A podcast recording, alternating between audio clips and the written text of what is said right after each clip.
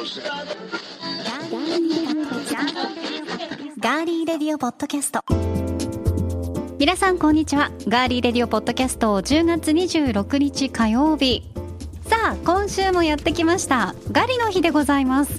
いかがお過ごしでしょうか。お相手は高田沙織です。そして足立です。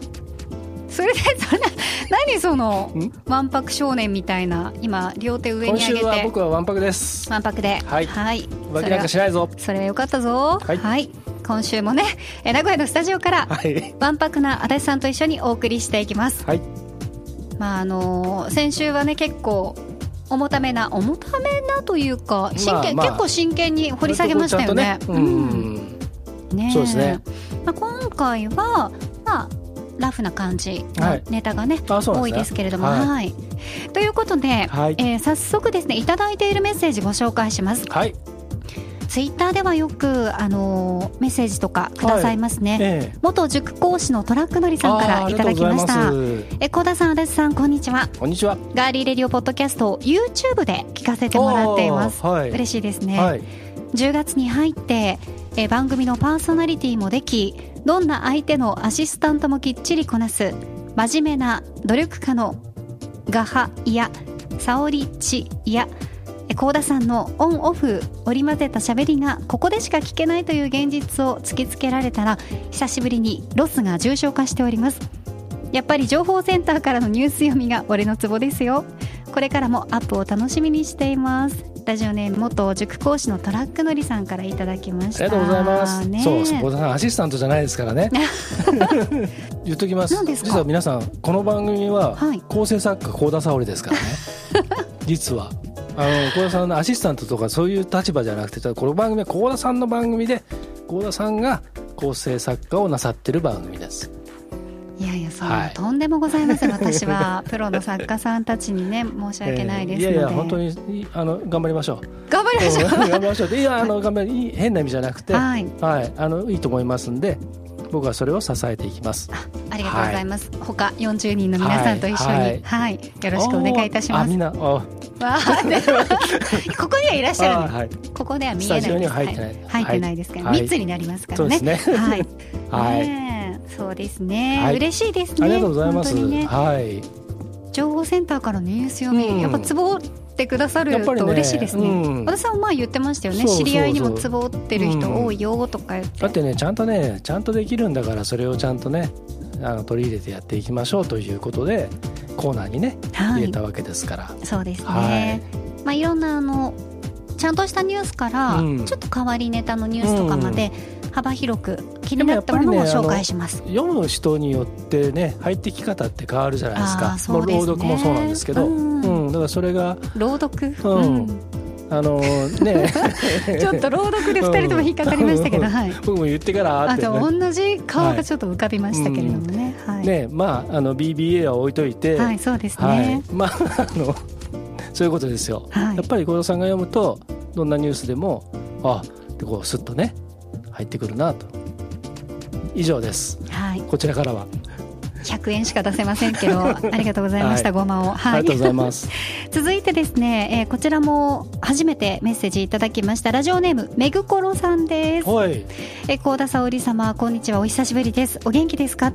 めぐころさんは、はい。えーラジオでよくねメッセージとか送ってくださっていて、とってもあの可愛らしくて優しい方なんですが、はい。あえ女性なんですね。女性の方なんです、旦那に沙織さんのポッドキャストラジオのことを教えてもらい、はい。先日初めて YouTube 経由で聞かせてもらいました。こちらも YouTube で、はい。はい、やっぱりよかったね YouTube 上げてよかったですね、ははい。い。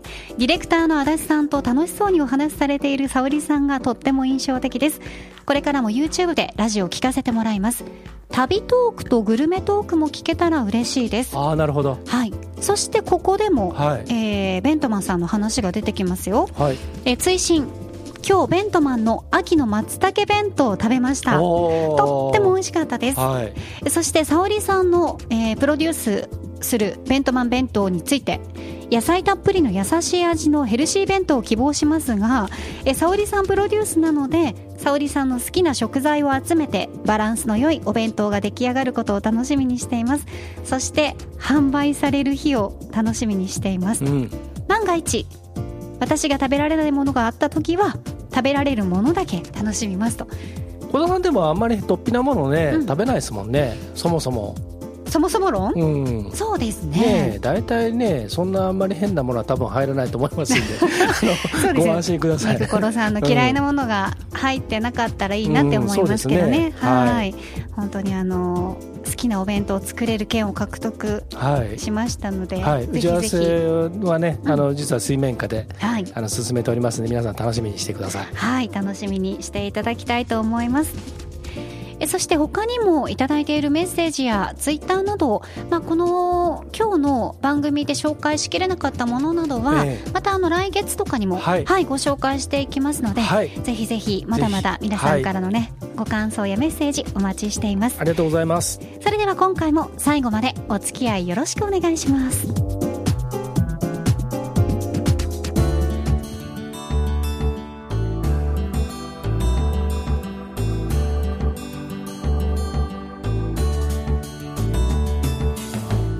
名古屋のスタジオからお送りしていますガーリーレディオポッドキャストさて今日は二人ともねセーター着てますセーターなんですよね今日ね。見て見て見て足立さん、はい私セーターの下に、はい。じゃじゃんあら出た。見て2年着てるからタルッタルのヒートテック。に忍者かと思った。でしょう。うん2年着るとねこうなるのよ。わわかる？えっ、と。ね S サイズもタルッタルになります。でもあったかいんですよ2年着たって。密着感がちょっと薄れるとどうなんですかね。いいよあったかいああったたかいですか？うん、僕ヒートテック実はダメで。あそうなんですか、うん。なぜに、ね。ああいうなんかテック系はダメですか、うん。なんかね、はい、なんか変に汗かいちゃったりとかして、うん、それが今度冷えるんですよね。ああーでもそれはわかるかもしれないです。うん。夜寝るときうにん。必ずこういううん。暖かくなるね、うん。あのインナーを着て寝たり冬はするんですけど、お布団いっぱいかぶりすぎて、汗かいて、うん。朝方になって冷えてっていう時に、うん。ギュッて冷えることもあったりしますけど、うん。なんかねね。汗をなんかその吸収がまたちょっと違うじゃないですか。うん。普通の麺麺とかのねあれと。でそれがちょっと僕どうも馴染めなくて、はい。腹巻き？いや腹巻きもしないですけど。ああそうなんですね。ゴルフの時とか最初出たばっかの頃にね、はい。あのヒートテックこれで大丈夫だと思って着てうって。ん。で前半の途中でトイレで脱ぎましたもんね。あそっか。でもほら、はい。回るとね、は暑くなるでしょうしそうですね。ね歩きますしね。い、うん、それ以来、うん。いろんな現場とかでも冬の現場とかで着てって結局ダメでしたね。はまあ今年まあ、は、別にヒートテックディスディスってるわけじゃ何でもなくてもちろんです合わないという。う、んうんうん。で小田さんにはもう市場にフィットしてると、バッチリフィットしてます。はい、もう大好き。えー。 I love ね。 I love です本当に。ヒートテックプラスセーターでも今日ね寒かったですもんねスタジオ来る時ね。だいぶ寒かったです。はい。でもこういう寒い季節には、絶対もう足立さんもこれは大きくうなずくと思います。こう準備しておきます。暖かいうん。お家で入る、うん。あれがん。恋しくなりません？なんだろう。なんか。お家で入る暖かくてはい。お家で入るあれですよ、ああ。布団かお風呂かどっちかしかないじゃないですか。二択です。二択ですね、はいどっちでしょお風呂です。う正解です。そうそのお風呂。何茶番？絶対わかるかもね、はいうん。そのお風呂なんですが、、はい。つものお風呂で疲労回復だけじゃなくてうん。免疫力もアップうん。できる、まあ、そんな期待ができるというとっておきの入浴法をはい。この時間はご紹介したいと思います。はい。えウェザーニュースによりますと、鍵となるのはさっきはヒートテックのね、うん話しましたけれども、こちらでは鍵となるのがヒートショックプロテイン、うん。HSP というタンパク質です、このタンパク質は傷んだ細胞を修復する働きを持っていて免疫細胞の働きを強化したり疲労回復や予防への効果があります。簡単に言ってしまえばこの HSP が増えることが体を元気にすることにつながるんだそうですね。なるほどね。うん、で HSP はヒートショックつまり熱によるストレスを体に加えることで体内で作られる量が増加するそうです。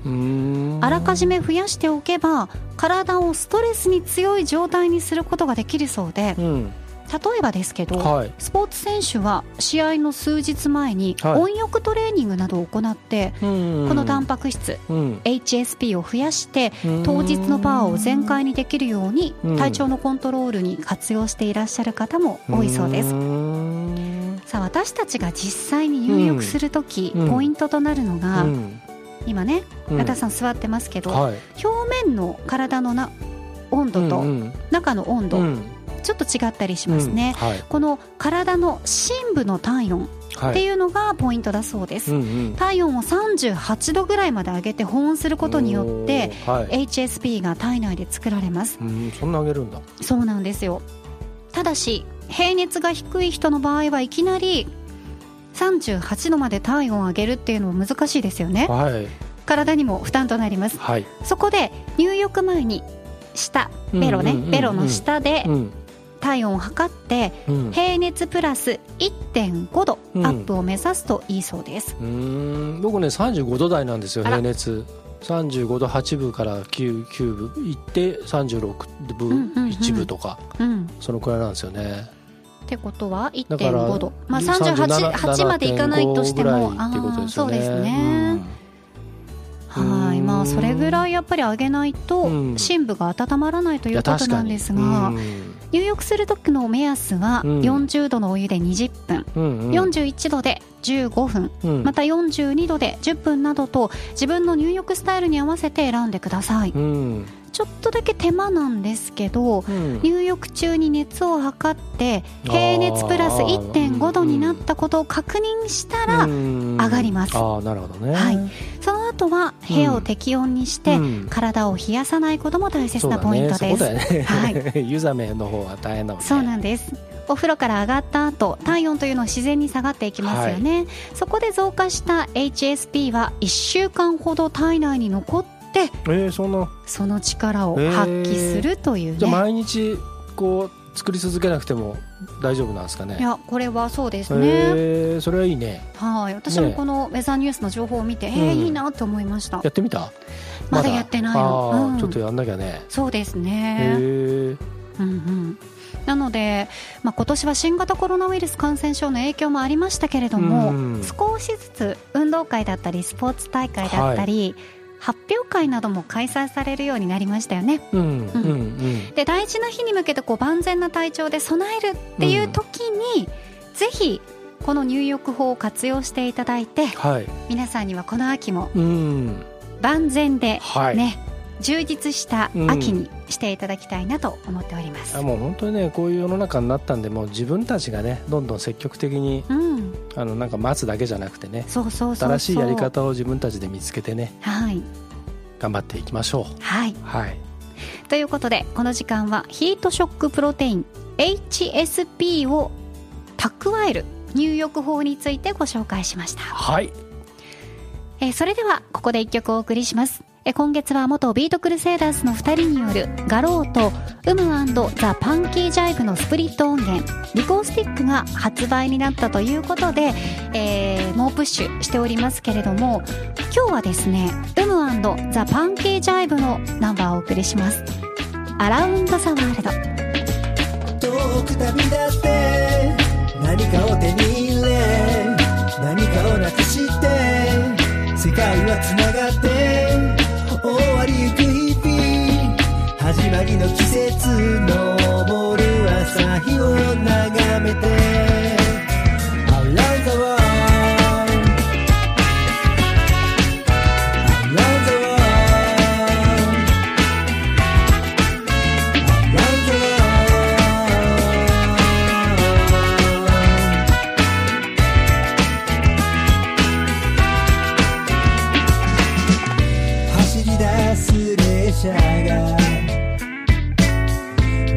をすり抜けてく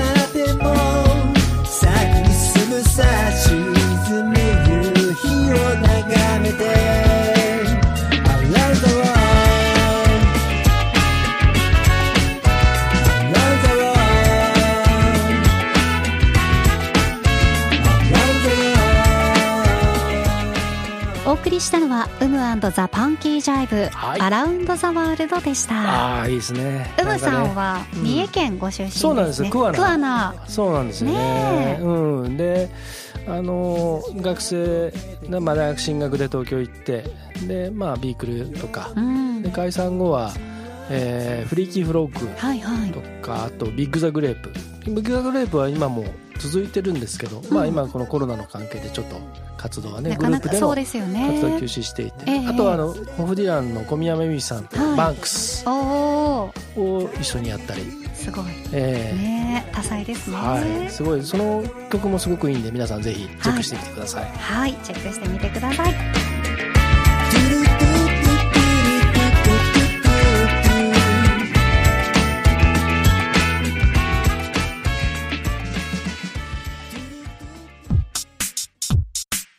続いて今回の気になるニュース。私コーナが今気になっているニュースをご紹介します。それではニュースセンター幸田さんお願いします。はいこの時間のニュースをお伝えします。からし明太子の製造販売で知られる山屋が今年から米作りに乗り出し初の収穫期を迎えました。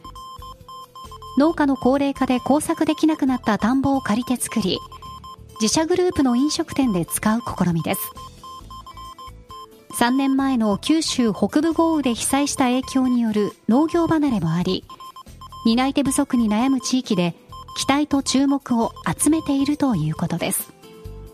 以上ニュースをお伝えしました。ありがとうございました。それでは続いてのコーナーはおにぎりどんなかなです。おにぎりの中身は梅か明太子が好きです。高田です。僕はたくあんとカツオ醤油で入れたやつをこう一緒に入れた爆弾おにぎりがとても好きです。足立です。マニアック。なんかなんかそういうのねそういうところあるよね。どういうこと？なんかこうなんだろう。はい。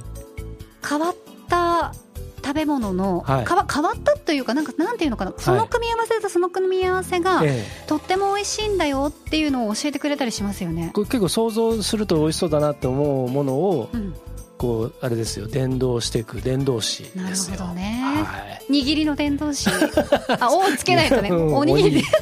おにぎり。握り握りの伝道師ってまたちょっとねいろんないろんな意味が出てきますお寿司、はい。お寿司になはっちゃいますからね,、そうですね。はい。あそっちか。よかった。そうそうということで 足立さん、はい。えー初挑戦の今年、はい。山屋さんがですね、えーおよそ5ヘクタールにうん。日の光など3種類の苗を植えられて、ただ今年ほら長雨だったり台風に見舞われたりだとか、ええまあいきなり自然の厳しさに直面しおよそ21トンほどを見込んでいた収穫量なんですがそれには届かないうん。ということなんですけれどもうん各地で発生した害虫被害にも合わずうん。おおむね順調に実ったということですよ。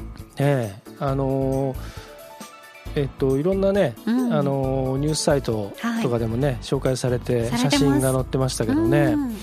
あのーすごくいい取り組みですよね。あのうん。個人的には本当にあのこのニュースがめっちゃ気になったのは、はい、明太子がすごく好きなんですね、はい九州出身だからっていうのもあるんですけど、え結構明太子って、うん。あの高級なものなんですよ。えそうですよね、うん。いいやつはね。そう。福岡の、の親戚のおじさんがうん。ミスタードーナツと山への明太子を買ってきてくれた時には、もう白米好きとしてははね、たまらないね。至福の時間でしたので、そんな明太子の老舗がお米うん。白米を作るってなったらもう最強じゃんと思ってこれ取り上げたんですけどはい。ね。あのーまあそのねあの発端は例えばその災害はい、の農業離れうんでこととかまああったにせよそのなんだろう今やっぱり農業がねまあちょっと硬い話なんですけど日本の農業がいろんな問題に直面してるじゃないですか。うん。あのでシステム化するのがいいのかそれとももういわゆるねあの有機農法とかいろんなことでその安全なものを作ったりとかあと大量に作るにしてもどんどんこうやり方が変わっていったりとか。で下手すると下手するとって変な意味じゃなくてあのいわゆる工場的に野菜を作っていくっていうか大量ちゃんとシステマチックに安全な野菜を大量に作るとか美あ味しいりますよね、野菜をん。そういったあの。ね、レタス農家がもうものすごい広大なところで,、うん。でただ働き手がいないからいわゆる外国人の方々がそこで就労していたりとか。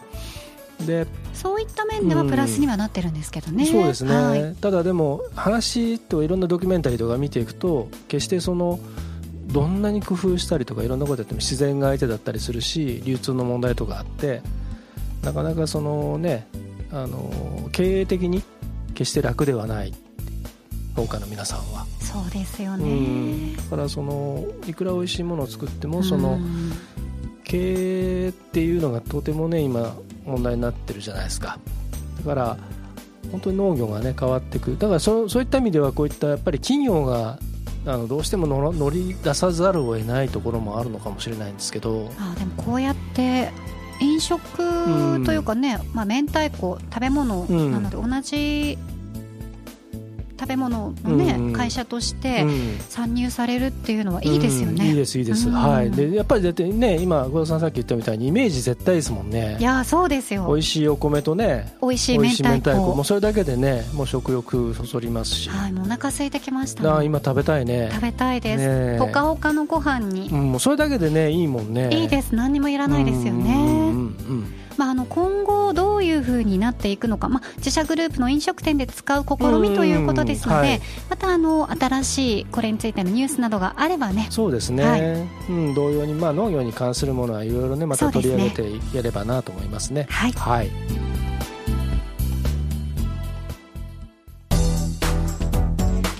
ここでお知らせです、はい。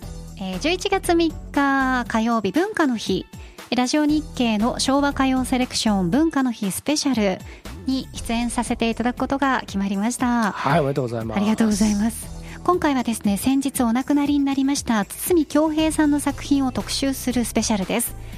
この特番なんですが、はい。朝の9時から第1部がスタートして、え第4部まであって第4部の終了が夜の7時までで、うん。非常に長い、はい。はい間、まあ、皆さんに楽しんでいただけるようになっております。はい。私は朝10時からお昼2時の間に出演させていただく予定となっておりますのではい。詳しくはラジオ日経のホームページご覧ください。はいリンク貼っておきます。はい、よろしくお願いします。届い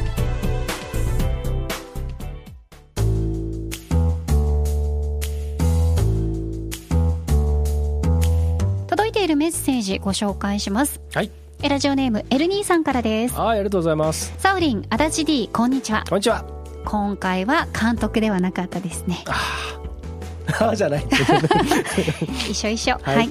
調子はドガンですか？さすがですよ。九州の言葉をドガンですか？っどどどげんてかせんと、うんどがんですか？かカントバイ元気にしておりますよ。はいあ、そういうこと。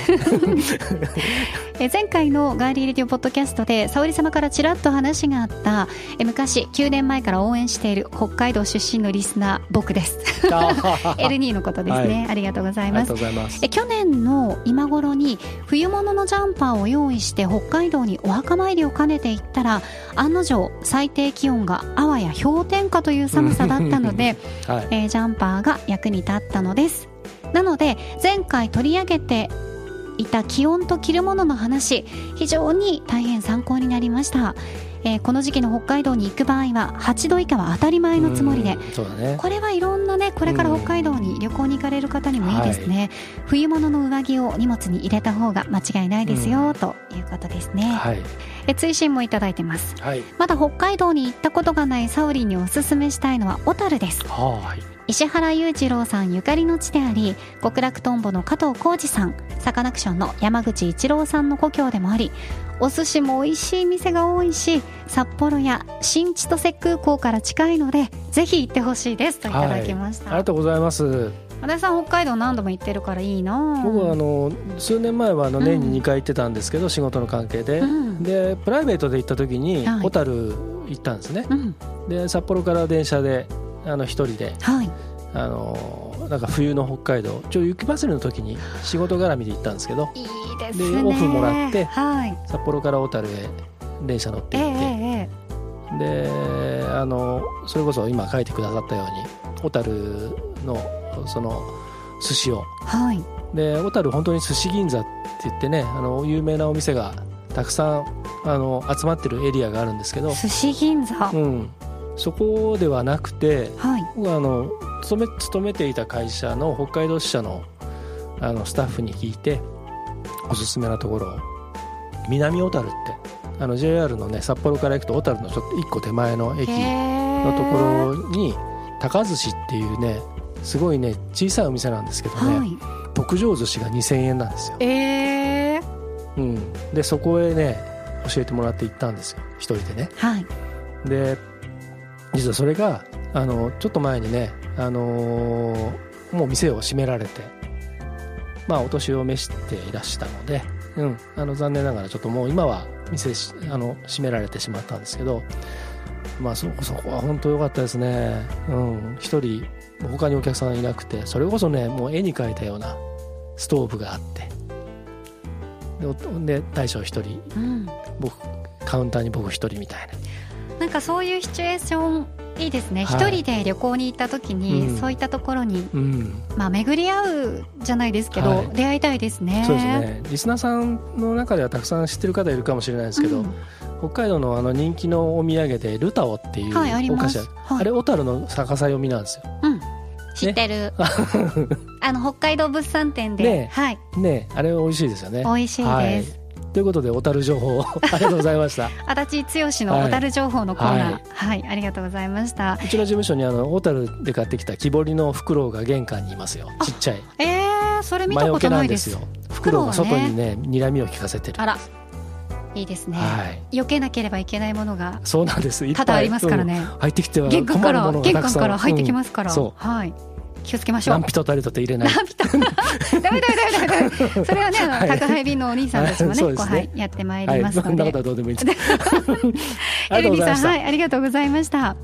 さあ続いてですね、えーラジオネームマコロンさんからはい、あです、りがとうございます。えー足立さん幸田さんこんにちは。こんにちは。最近あった自分トピックスよかったらニュース原稿として取り上げてください。今さらあのブームを体験してみたというもので、はい。ニュース原稿を作って送ってくださいましたがー、ありがとうございます。ラ。ジオ原稿、えーニュース原稿現在募集は募集してません。そうなんですよ。そうなんです。でもせっかくね送ってくださったんで、あのプロの手によってニュース原稿にしましたので、はい。足立、足立の手にかかってニはい。ュース原稿になりました、はい。さあそれでは、えーニュース振りをお願いします。それではニュースセンター小田さんお願いします。はいお伝えします。ラジオネームマコロンさんは先日昼休みに勤め先の同僚女性が買ってきてくれたタピオカミルクティーを初体験したとのことです。マコロンさんは食感も味も好みではないと語り今後リピートすることはないそうですまた若者のブームについていけないジェネレーションギャップを痛感したとのことでした。以上ニュースセンターからラジオネームマコロンさんについてコーナーがお伝えしました。ありがとうございました。マコロンさん、えー、いろいろね大変だと思いますけども 頑張っていただければと。途中私がね、はい。あの食感も味も好みではないと語り 今後リピートはのところでも、和田さん笑いを 素直ですね、はい。ね。ありがとうございます。ありがとうございます。はい。まあただあのニュースは募集してないので、次ねまた、はい。またあのま募集するときに、ね、はい。なったらまた送ってください。そうですね。ははい。い、い、つもありがとううございます。さあ皆さんからのメッセージ。え今聞いてくださっていますガーリーレディオポッドキャストのページにメッセージフォームがありますのでそちらから送ってください。お待ちしています。また番組ツイッターがありますのでえぜひぜひぜひあの番組ツイッターわかんないよっていう方は私高田沙織あのはい。漢字で高田沙織ええ。で検索していただくと、はい。ガーリーレディオポッドキャストのことだけを結構もうずっとええ。リツイートしておりますので、はい。そうですね。そちらからフはい。ォローしていただいて、ぜひ。はい、お願いします。あの有益な情報たくさん、うん。ツイートしてますんで。そうですよ。ははいい。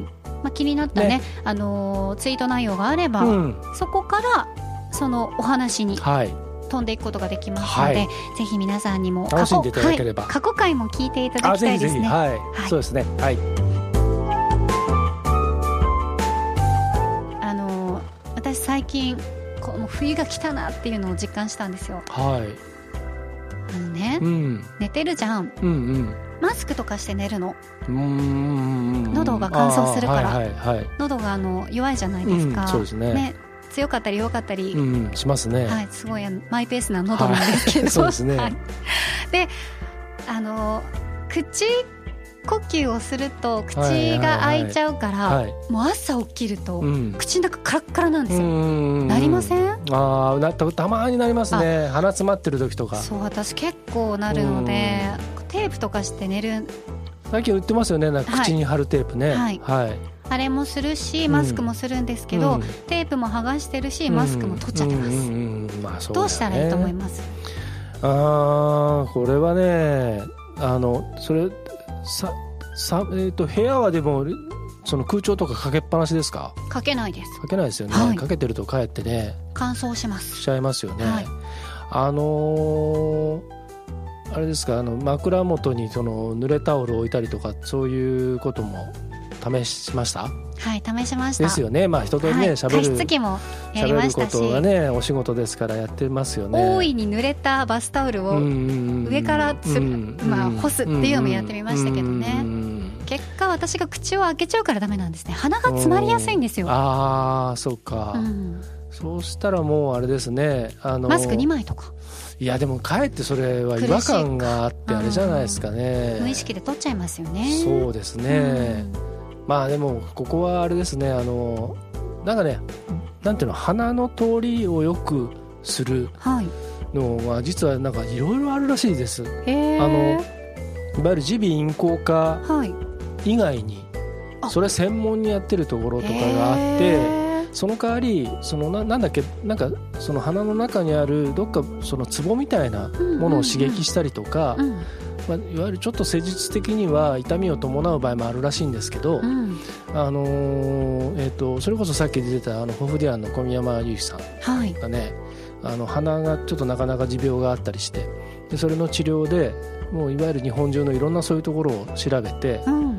で行ってやってもらってるらしくてで定期的にへなんかもう絶対そこにそこを信頼してそこで行ってあの治療してるところがあるんですって、うん、だからその単に耳鼻咽喉科だけじゃなくてなんかそういうのあるみたいですよ。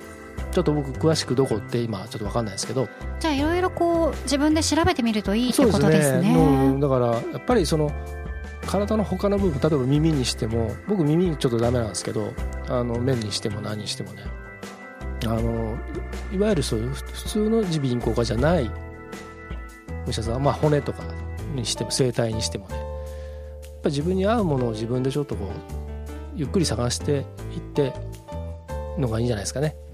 わかりました、はい、なんか優しい答えでしたね。はい、僕今優しいんですよ。優しいモ優しい気持ち。今月は。あそうなんだ、今月じゃあ来月から表変するんですね。えいやー来た。また先週の頭みたいなはい。変な、ちょっと面白い。変な声出ましたけれどもね、はい。情けない声が出ましたが、はい。はい。まあ、相談にね、はい。あの乗っていただいたみたいに、はい。私みたいにちょっと口が乾燥するとか喉がイガイガするっていう人たちも増えてくる、はい。本格的な寒さが今年もやってきましたので、はい。そうですね。はいあのこれから寒くなってくるしちょっとなんか美味しい鍋情報を募集しましょうか。そうですね、はい。えー皆さんからもうあののありきたりの鍋でも何でもいいんで、そういうそういう方はないか。あのおすすめのおすすめ鍋の鍋でもお何でも家ね。で作るお鍋別でも、に突飛なものじゃなくてもいいし、あとはどっかのここの店が、地方うん、美味しかったよとかを、ぜひぜひ教えてください。こうやって締めるともっと美味しいぞとかね、うんうんうん、うん。いいですね。そういうのをね、はい。募集しましょうか。はい、はい。ぜひぜひツイッターやメッセージでお待ちしています。ツイッターでつぶやく場合はハッシュタグカタカナでガリ、ひらがなでの漢字でひガリの日。ありの日。そしてハッシュタグ GRPC ガーリーレディオポッドキャスト英語で大文字で、はい、はい。GRPC はい、でつぶやいていただくと、は僕たちが見れる。い、見やすい。はい、見やすい。テンションついてない時ねありますからね。あのせっかくいっぱい拾いたいのに、はい。拾えない時があったりとか、せっかくなんでね、はい、せっかくなんで皆さんとつながっていきましょきたいです。うはい、はい、リプライはしませんけど。はい、はい、よろしくお願いいたしま。ます。すということで今回も最後までお付き合いいただきましてありがとうございました。ガーリーレディオポッドキャスト。お相手は？ディレクターの足立でした。そして高田沙織でした。来週もお楽しみに。